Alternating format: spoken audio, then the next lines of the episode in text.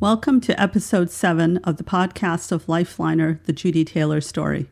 I am the author, Shireen Jeejeebhoy.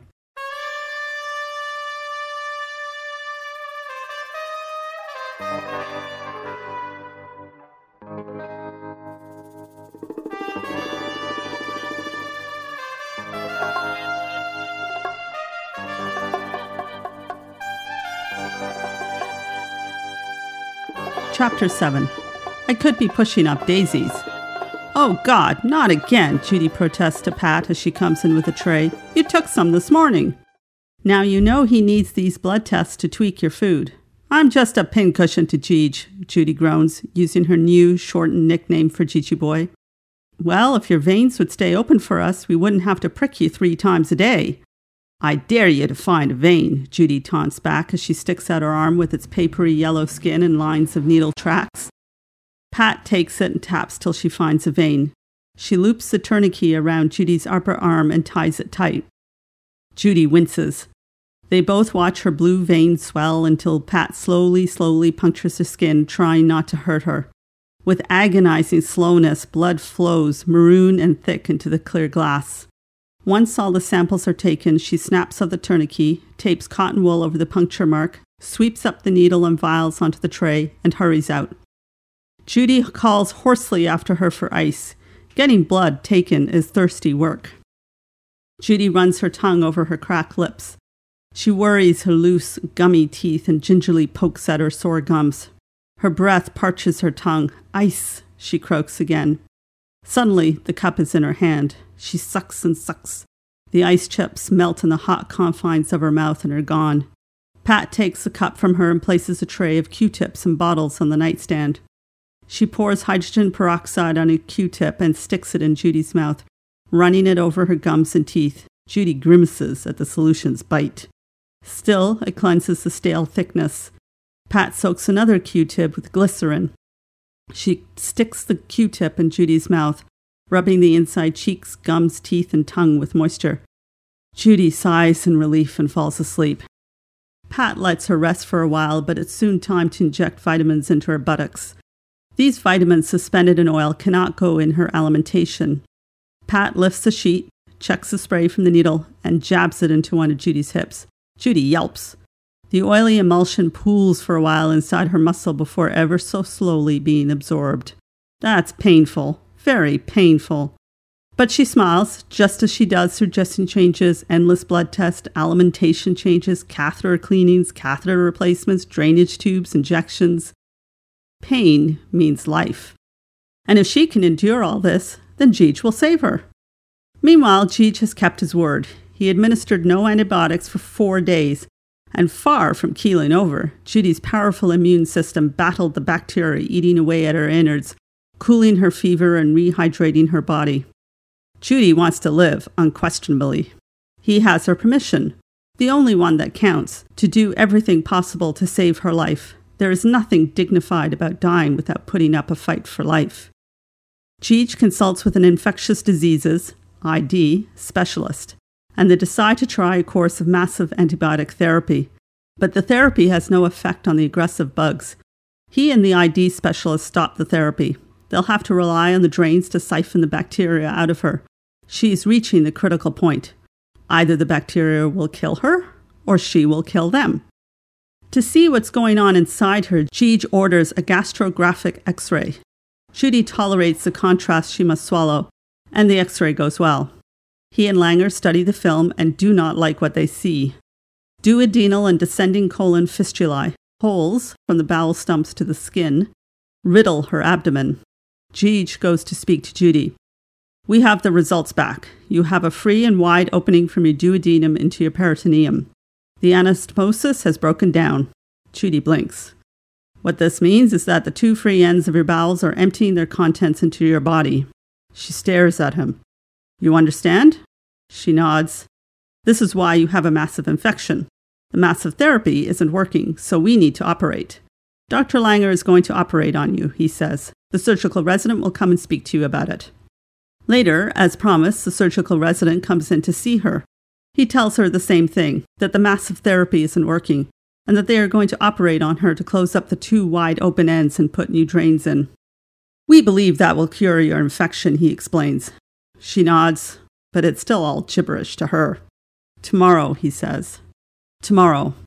That she understands. She is afraid and yearns for Cliff. She hangs on to the thought that he will be with her without fail at 7 p.m. He strengthens her that evening. This is my third date with the knife, she jokes as she sees the surgical resident come in to prep her on the afternoon of October 21st. You ought to put a zipper in. It'd be much simpler to unzip me when you want to play with my innards. He smiles and then swiftly injects her with atropine and methacholine at 4 p.m. The plan is to keep her intralipid or subclavian line open during surgery with 5% DW. At 7 p.m., another resident performs a coagulation screen for the OR. Langer doesn't want unstoppable bleeding to surprise him in the middle of surgery. Meanwhile, the hospital calls Cliff at work. Cliff has a set route for his sales calls, and so it takes Viv in the office only 10 minutes to track down his next client. She tells the client to have Cliff call TGH. She hangs up, swivels in her chair, and calls, Girls! The office staff soon all know that Judy is going under the knife again. About 30 minutes later, Cliff has the news too. He drives straight to TGH to wait in fear. His father has already made the funeral arrangements. The orderly wheels Judy out of her room to her date with the scalpel as the sky blackens into night outside. At 7:45, she's in a small room with big round lights staring down at her. She's surrounded by her surgical team. Langer, chief surgical resident Dr. K. Wayne Johnston.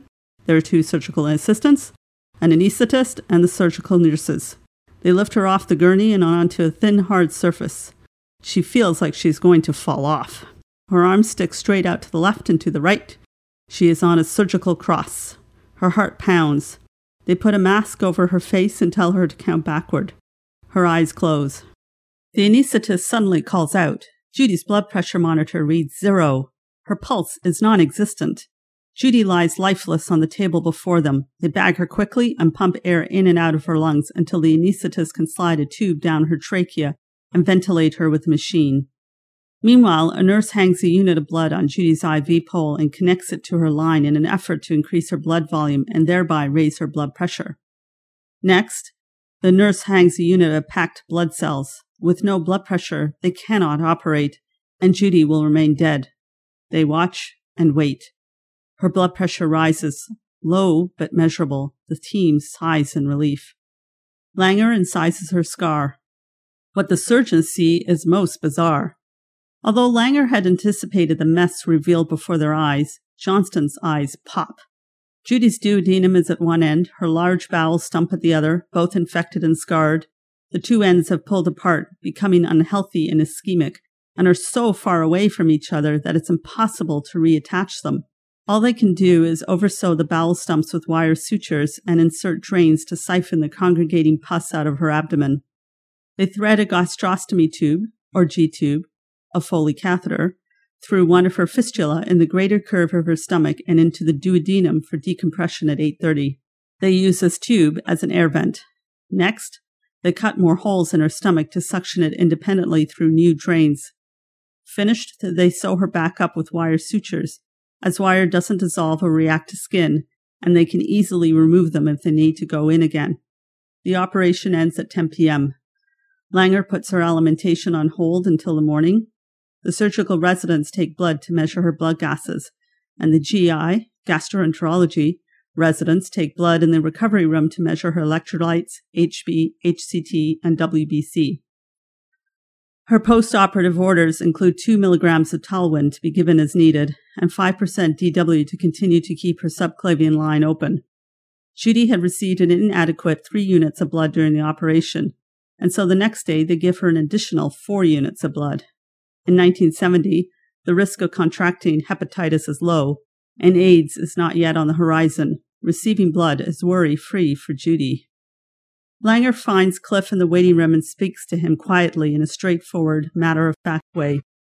He explains that the operation went well, but that Judy's chances of surviving and leaving hospital are small, both because she has severe peritonitis and internal fistulas from her duodenum and colon, and because there is no method that has been demonstrated to provide long term nutrition outside of the hospital. After listening to Langer, Cliff continues to wait to see Judy when she comes out of the recovery room.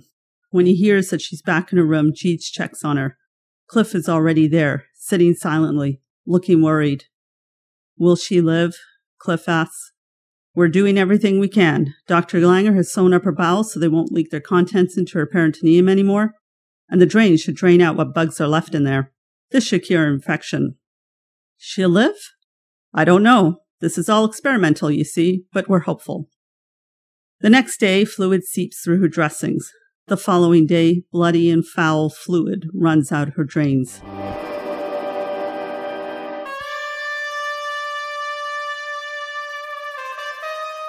You have been listening to Lifeliner, the Judy Taylor story, a biography on a Canadian medical pioneer who made artificial feeding possible. Podcast by the author Shireen Jeejeebhoy, one chapter at a time. Music used for this podcast is I Like It Like That by Steph Sachs and The King is Back by Echoed, licensed under Creative Commons. They can be found at dig.ccmixter.org under instrumental music for film and video. I hope you enjoyed this chapter. For more information or to leave a comment, please check out the website at jeejeebhoy.ca or the Twitter feed at Shireen J. So until next time, thank you for listening to Lifeliner.